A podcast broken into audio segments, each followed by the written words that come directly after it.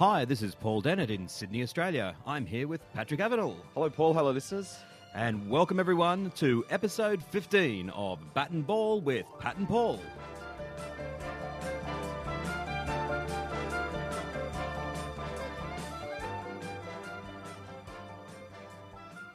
Well, it's a sombre Pat and Paul here in the beautiful Radio Hub studios in Alexandria in Sydney. Australia have been eliminated from the World T20. We're going to give you our thoughts on the, the match against India, the campaign itself, and everything about the, the competition. And we're also going to cross to Mumbai to Chandresh Narayanan, and we're going to talk to him about his thoughts from an Indian perspective. Let's get on with the show. So, Patrick, when we last spoke, we talked about two must win games, or effectively must win games for Australia against Pakistan and against India. Australia played magnificently, I thought, against Pakistan and, and won. And I thought they played pretty well against India too, um, and you know just wasn't to be.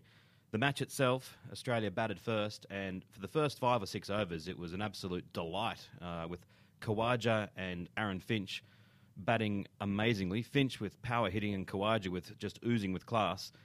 And I remember um, the predictor said Australia's score was predicted to be about 223, and I sent a message of optimism to you, Patrick, and you said, Paul, let's not jinx it. And from that moment on, um, everything changed.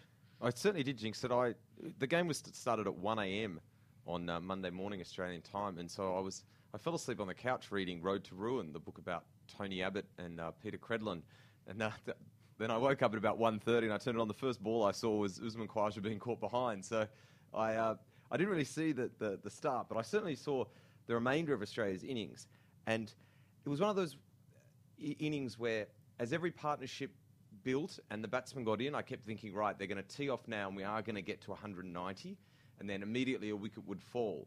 But I did retain some optimism about how, how well the team had actually sort of come together and sort of learnt from some past mistakes, especially that was manifest in the game against Pakistan when they really did turn it on towards the end and they seem to finally uh, be coping with the conditions. And but the, the, constant loss of wickets was was harming them. And if it weren't for Peter Nevill hitting ten off the last two balls, they would have only got 150.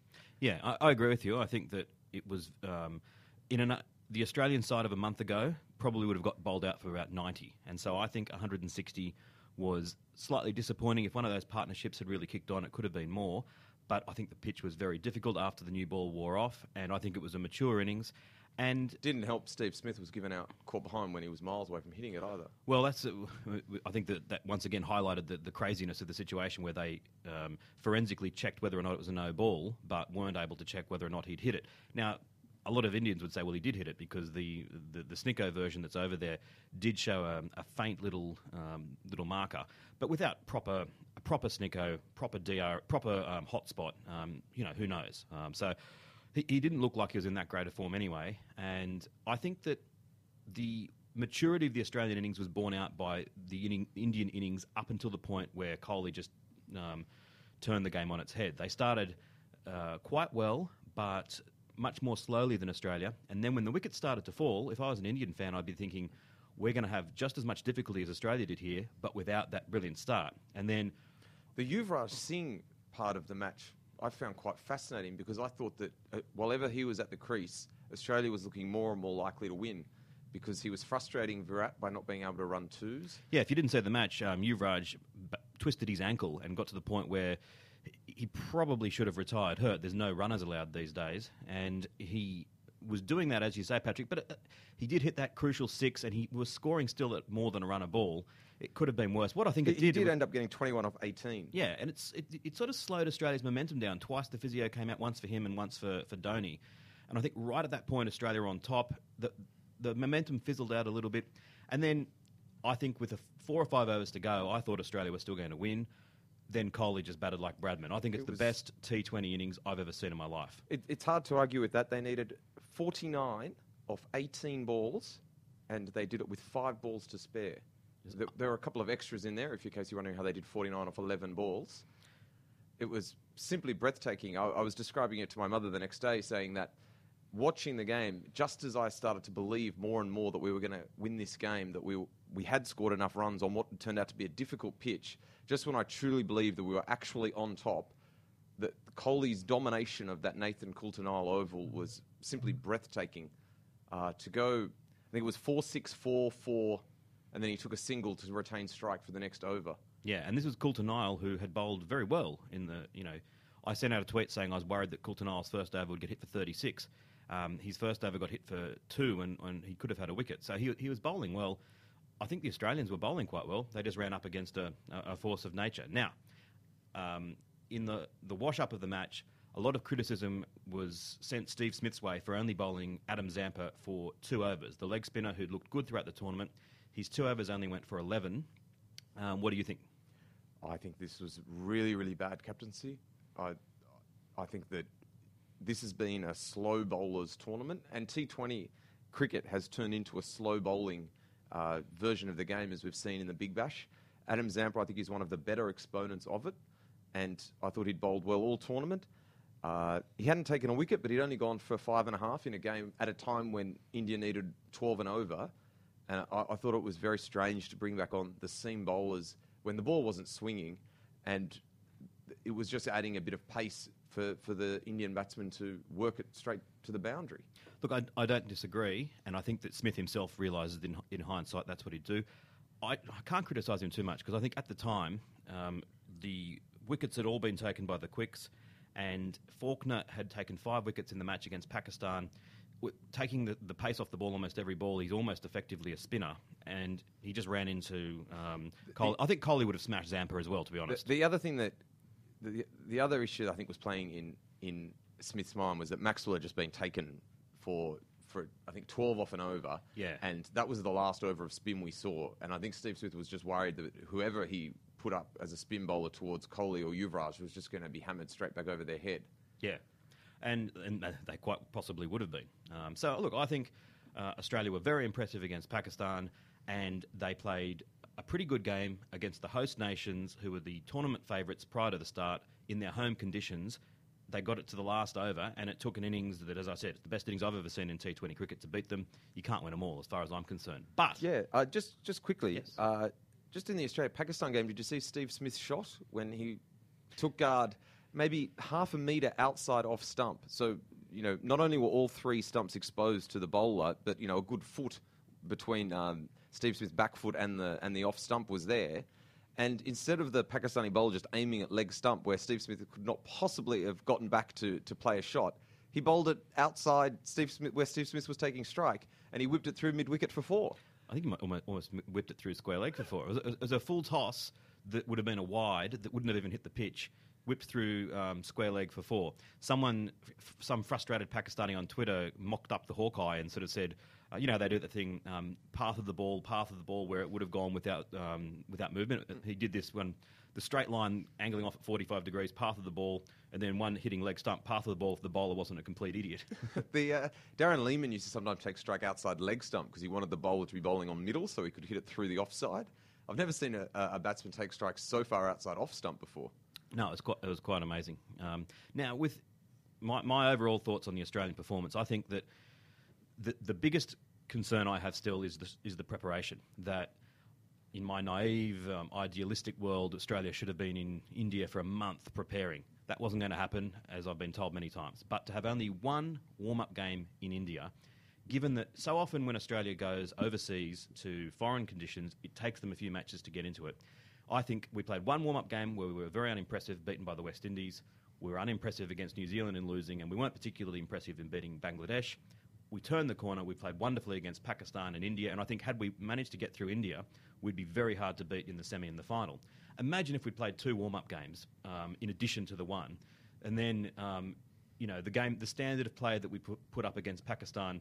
Maybe we would have seen that in the first game against New Zealand. Agar opening the bowling, getting smashed uh, for three sixes.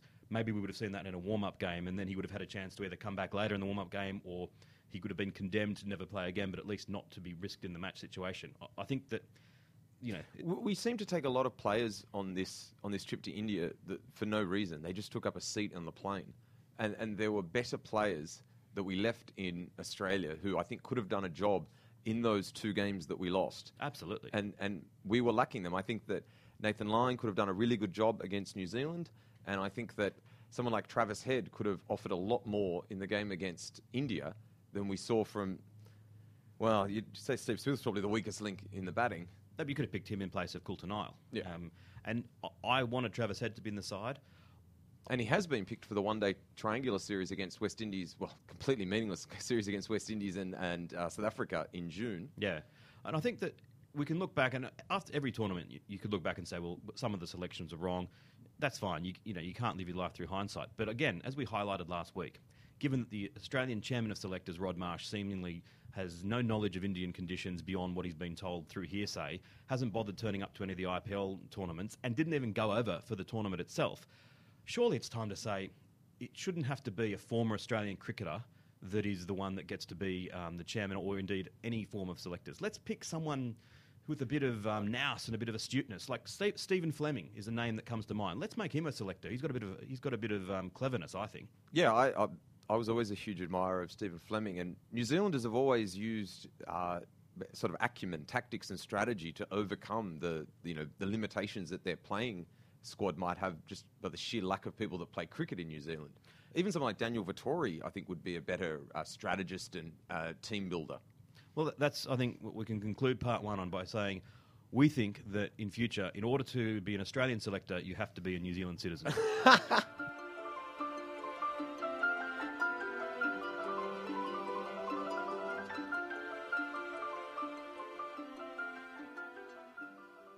Now, in part two of Bat and Ball with Pat and Paul, we're going to talk to Chandresh Narayanan. He is an ex cricket writer for the Times of India and India Express, and he's formerly worked at the ICC. And he's joining us now on the line from Mumbai in India. Chandresh, thanks very much for joining us. Are you able to tell us some of your thoughts so far on the World T20? I think the tournament's been very interesting. It's been a challenge for the batsmen. The pitches have been a challenge, except the one in Mumbai, which has been a feather bed. I think overall it's been a complete challenge for the batsmen, and that's made it very interesting for me because the bowlers have come into play, and uh, we've seen some very intriguing contests and uh, some very intriguing changes in the tournament so far. So overall, it's been a very challenging and interesting concept for me. What have been your thoughts so far about the Indian team's performance? I think it's been patchy. Uh, it could have been better. I think uh, the team came on a high into the tournament, but they were brought to ground by a very efficient New Zealand team in the first match. Since then, I think India has not really hit top form, and uh, it's been a mixed bag for India so far. They may have won three of the remaining uh, four, three matches, but uh, they have not really hit top form. And uh, except Virat Kohli, none of the other batsmen have struck form as well. So that's a bit of a worry for India going into the semi-finals. But uh, overall, India will be happy that they have lost just two matches of the last 12 to 14 to 2020 internationals that they played this year. What's been the mood of the, the Indian people? Uh, uh, is is the country excited about the tournament and how India is going? Absolutely. Uh, everything's come to a standstill, especially during the India-Bangladesh match, as you would imagine. Uh, everything came to a standstill. The pubs were, were chock-a-block, the, the balls were chock-a-block, large screens everywhere, people talking about India-Bangladesh match, and then raving about Virat Kohli in the, in the match against Australia.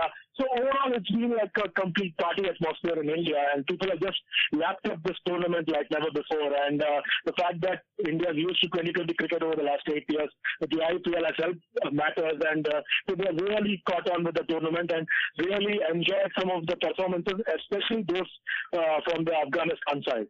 Do, who do you think have been the best players so far? I think uh, Virat Kohli is really impressed with the bat. Uh, Joe Root's been very good as well, and Martin Guptill's been good. Uh, but I think the New Zealand spinners have, have been the ones who have really impressed me. Uh, I think they have been the surprise packets for everybody, and uh, they've really done well, especially Ish Sodhi. Uh, for a leg spinner to come in against a side like India and to do well, that was a big, big call. And uh, I think Mitchell Santner as well has done well. So the two of them, I think, have been the picks for me in this tournament because you wouldn't have expected two overseas spinners to do well uh, against India, and they have been the real big picks for me in this tournament. Hey, Chandresh, it's, it's Paul here. Just a, a quick question on the, the rivalry. Um, obviously, India Pakistan is the big one because of the cultural reasons. How close is India and Australia um, to that? Is it a long way um, in second place, or is it is it catching up? I think uh, India Australia is the new India Pakistan, according to me, because in the last 15 years, since the era of Tendulkar, Dravid, Lakshman, Kumble, uh, India put a huge price on doing well against Australia, and that sort of worked well for India because we have seen some very uh, very high pressure contests between India and Australia, and uh, you've seen Test matches being evenly contested, and uh, that's become the new India Pakistan. Pakistan is sort of dipped downwards since the 2003 World Cup, since the likes of Waqar and Wasim and Shoaib and everybody started going downhill and going out of the team. Uh, so overall, I think it's been more of a contest and a battle against Australia, and there's always been a needle between India and Australia more than an India-Pakistan contest. It's been uh, built up always, but it's never really matched up to the height. But an India-Australia is always matched up to the height. So I think the India-Australia contest is much bigger rivalry right now than the India-Pakistan. Well, it's interesting to hear. It's um, it's it's good for the ego as an Australian. Um, from from your point of view, uh, do you think that most Indians view it as a, a friendly rivalry between India and Australia, or is there is there a bit of nastiness to it? I think uh, over, the years, uh, Indian fans have come to accept Australia grudgingly at times as the complete side. Uh, since the 87 World Cup when Australia won in India, India always looked at uh, Australia with awe because you know, when I was growing up as well, and all of us Indians, when you looked at cricket from Australia, night cricket and colored clothing and white balls and so on and so forth, there was a sense of awe, and we always wanted to do well against Australia. And that sort of has stuck on, and with such champion players over the years, there's always this urge to do well against Australia, and there's respect for the Australian cricketers.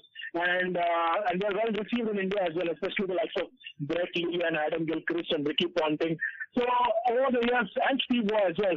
So over the years, that sort of respect has grown, and more and more people are, are looking at Australia as the team to beat in every format. And and just just changing tack on that, um, in in terms of Test cricket in India, we kind of hear that um, it is it's dying rapidly, and that the IPL is is all that anyone's concerned about. Is that accurate? Is is Test cricket on the way out in India? I would say in the major centers, the Test cricket is still alive. But what's happened in India is that there's been a big digital boom, like it's been in Australia and everywhere else in the world. More and more people are following Test cricket uh, on the digital platforms rather than actually going to the ground because uh, to tell you the it's very difficult for anybody to take time out from work and actually go and sit there for five days. You know, the Tendulkar last test match was a packed house in Bombay, absolute packed house. Most test matches in major centers like Bangalore, Madras, Delhi, are usually well attended. So uh, the plan this year, when Australia tours next year, is to take the test matches into the smaller cities because the smaller cities are more hungry for cricket. The bigger cities get an annual dosage of IPL and other forms of cricket. So now the plan is to take Test cricket into the smaller centres. So I'm I'm pretty certain that the, the, the interest in Test cricket won't die anymore. Yeah, I, I, understand that. It does it does frustrate me though when Australia go over there. That I always compare it to 2001. That we had those wonderful matches in the big centres in 2001 with big crowds, and now it seems, as you said, that they're taking it to the smaller centres, and it just seems to you know, the rivalry is so good that it deserves to be played in, in you know, in, in Mumbai, in, in Kolkata, and in Chennai rather than in some of the smaller places. What, what do you think about that? Uh, that's a good point to make. Uh, but the thing is that uh, the for the bigger centers, uh, the, the the hunger, like I was saying, isn't always there uh, because they get high dosage of uh, IPL and other forms of cricket. Yeah. So the, the plan is to take these matches to the smaller centers because the smaller centers have got very good facilities now. Some of the smaller centers are doing very well. You have Lucknow, for example, it's a smaller center comparatively, and then you have Rajkot, and all the other smaller cities have got better facilities. And uh, so there is more hunger and more urge to see these legends in action. So Virat Kohli versus Mitchell Starc next year will be like one of the top contests uh, to look forward to in the Test series. So that's the plan as of now. I get I, I get your point about playing it in the big cities because of the rivalry and the passion that's built. But I think that the time has come now for India to think differently about test matches because the bigger cities uh, usually get their own dosage of cricket, and it's time to take it to the smaller centres. Yeah, fair enough. That that does make sense. Um, look, Chandresh, thanks very much for, for, for spending the time to talk to us, and um, for you, I hope that India go on and, and win the tournament. Um, for us, I think that we might be um, be cheering for our trans Tasman neighbours and hope that New Zealand finally get their hands on some silverware. Chandresh, who is India going to play in the final? I I don't think it will be India in the final. I have a feeling that it might be West Indies versus England. I know I might be called a traitor in India, but I have a very strong feeling that it's going to be West Indies, West Indies versus England because I think the pitch in Wankhede Stadium is ideally suited for West Indies. Small boundaries, flat pitch, and uh, they just need one. Uh, one mad van to get going and uh, things might change completely for India. So, like I said, things are not looking good for India because they've been very patchy in this tournament. They may have half ten off their way into the semi-finals, but the semi-final is going to be very, very tough, and I don't think they might be able to put it across West Indies. That's very big of you, Chandresh. Thanks very much for joining us. Thank you. No problem at all.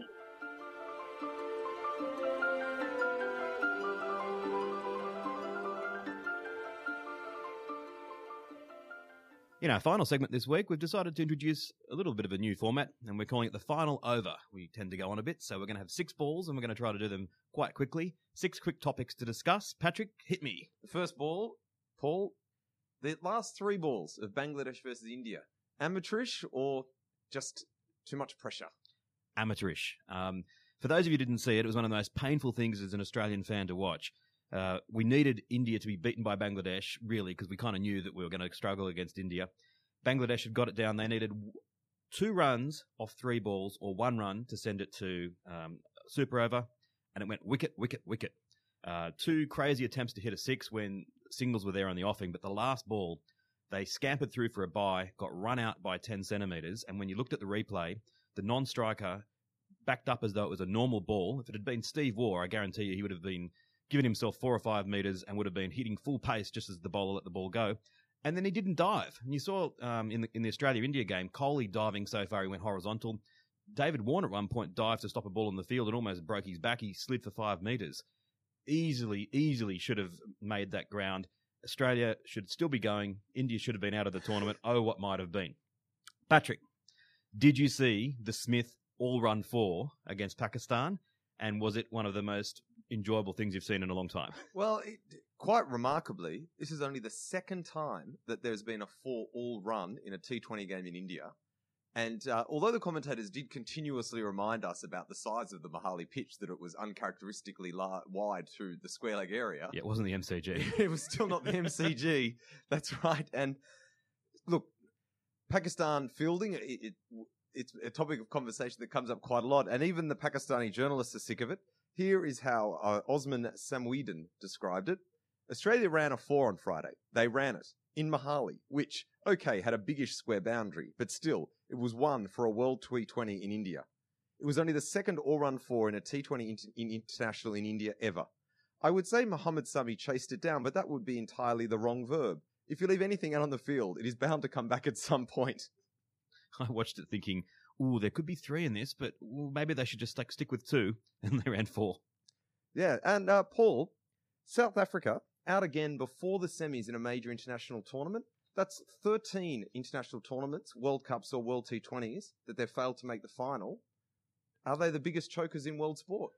Uh, look, I, I don't like that term because I think that if we keep on calling it that, them that, eventually when they do win something, and it might be like the Queensland um, Sheffield Shield side that they'll win and win and win and win. Um, but yes, they are the biggest chokers in world sport. Like, obviously, they didn't play in the, the 70s and 80s World Cup until they were readmitted it for the 1992 World Cup. Since that time, they have only won one knockout match, and that was in the World Cup last year against Sri Lanka in the quarterfinal. Before they then blew it again against New Zealand in the semi-final. They something about that that that cricket team that cannot win the important matches. And furthermore, just to highlight it, they they leave the group with the the best net run rate in their whole group, but but didn't manage to qualify for the semis. Yeah, well, they were very entertaining to watch. Patrick, we've been so wound up in the Australian performance, we haven't given the, the women's tournament um, too much attention. But um, who's your prediction to, to win it from here? Well, hopefully Australia can get the job done. They're playing England this evening, so the game might already be over by the time you're listening to this. And then in the other semi final, New Zealand is playing the West Indies. It's been a fantastic tournament for New Zealand. They're undefeated in both men's and women's. Australia is coming into a lot of form. I think we'll beat England, and then it'll uh, be a trans Tasman final. Uh, I think it's been a really good idea to play this tournament concurrently with the male tournament. Often, when you have a perceived, you know, tier one tournament and a similar but perceived inferior tier two tournament, they they run the second one directly after, and by that stage, everyone sort of lost interest in it. I think by running it concurrently, it's really built up the excitement for both, and I've enjoyed watching uh, the women's matches at, at eight thirty in Australia, so prime time as well. Yeah, the only disappointment is that there's not been the crowds that you could have, you know, in a nation of 1.3 billion cricket fanatics, you'd like to think that the Well, IPC. some of the men's games aren't sold out, Paul. Well, that's the thing. If the ICC and the BCCI had got, you know, really put their m- uh, muscle behind it, they, they surely could have. I'm glad you didn't say mines then. there wouldn't have been much there. Paul, we saw the retirement from international cricket of Shane Watson. He didn't put his retirement up to the third umpire. He just took it. He just accepted it. Uh, what are your thoughts on his career as a as a Australian Test one day and T20 player? Everyone immediately with Shane Watson thinks of unfulfilled potential, that he had the body to be one of the greatest cricketers of all time.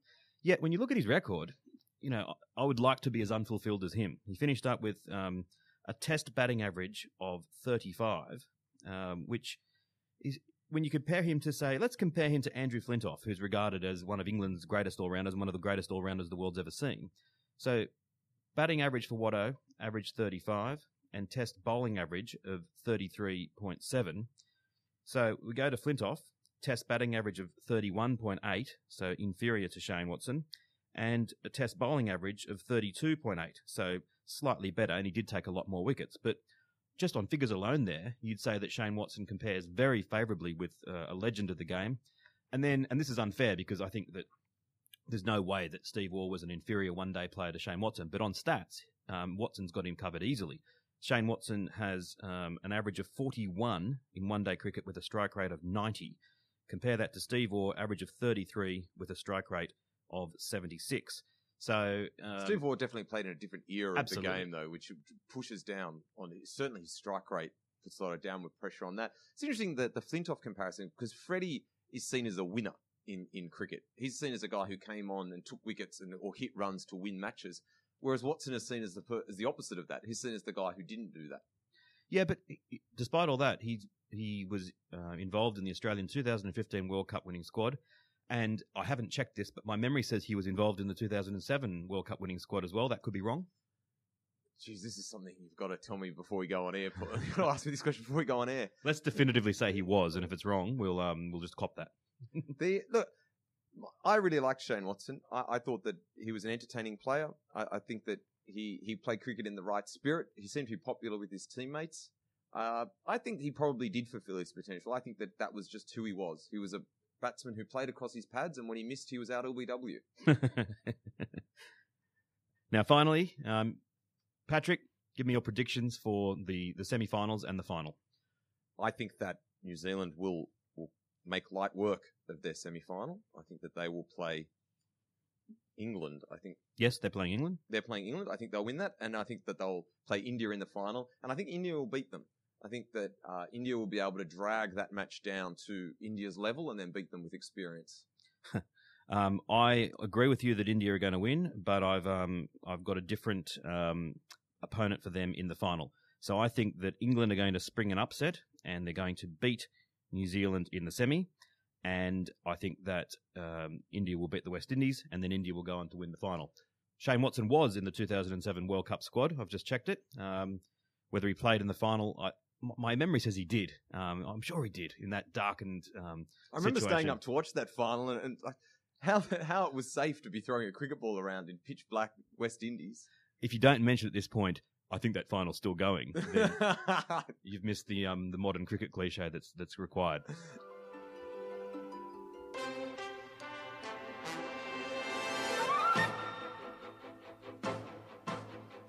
That's it for this week's show, and I'm leave you with one thought that I am going to cheer New Zealand on to win this this tournament. I think the Australia New Zealand rivalry should be one that wherever possible we cheer for the other one, and I hope that New Zealand reciprocate um, in future Rugby World Cups um, as well. Patrick, um, where can we catch up with you during the week? You can check me on Twitter at Patrick Avenel, and I blog ironically at completepatrick.com. And I tweet at the underscore summer underscore game. See you next time.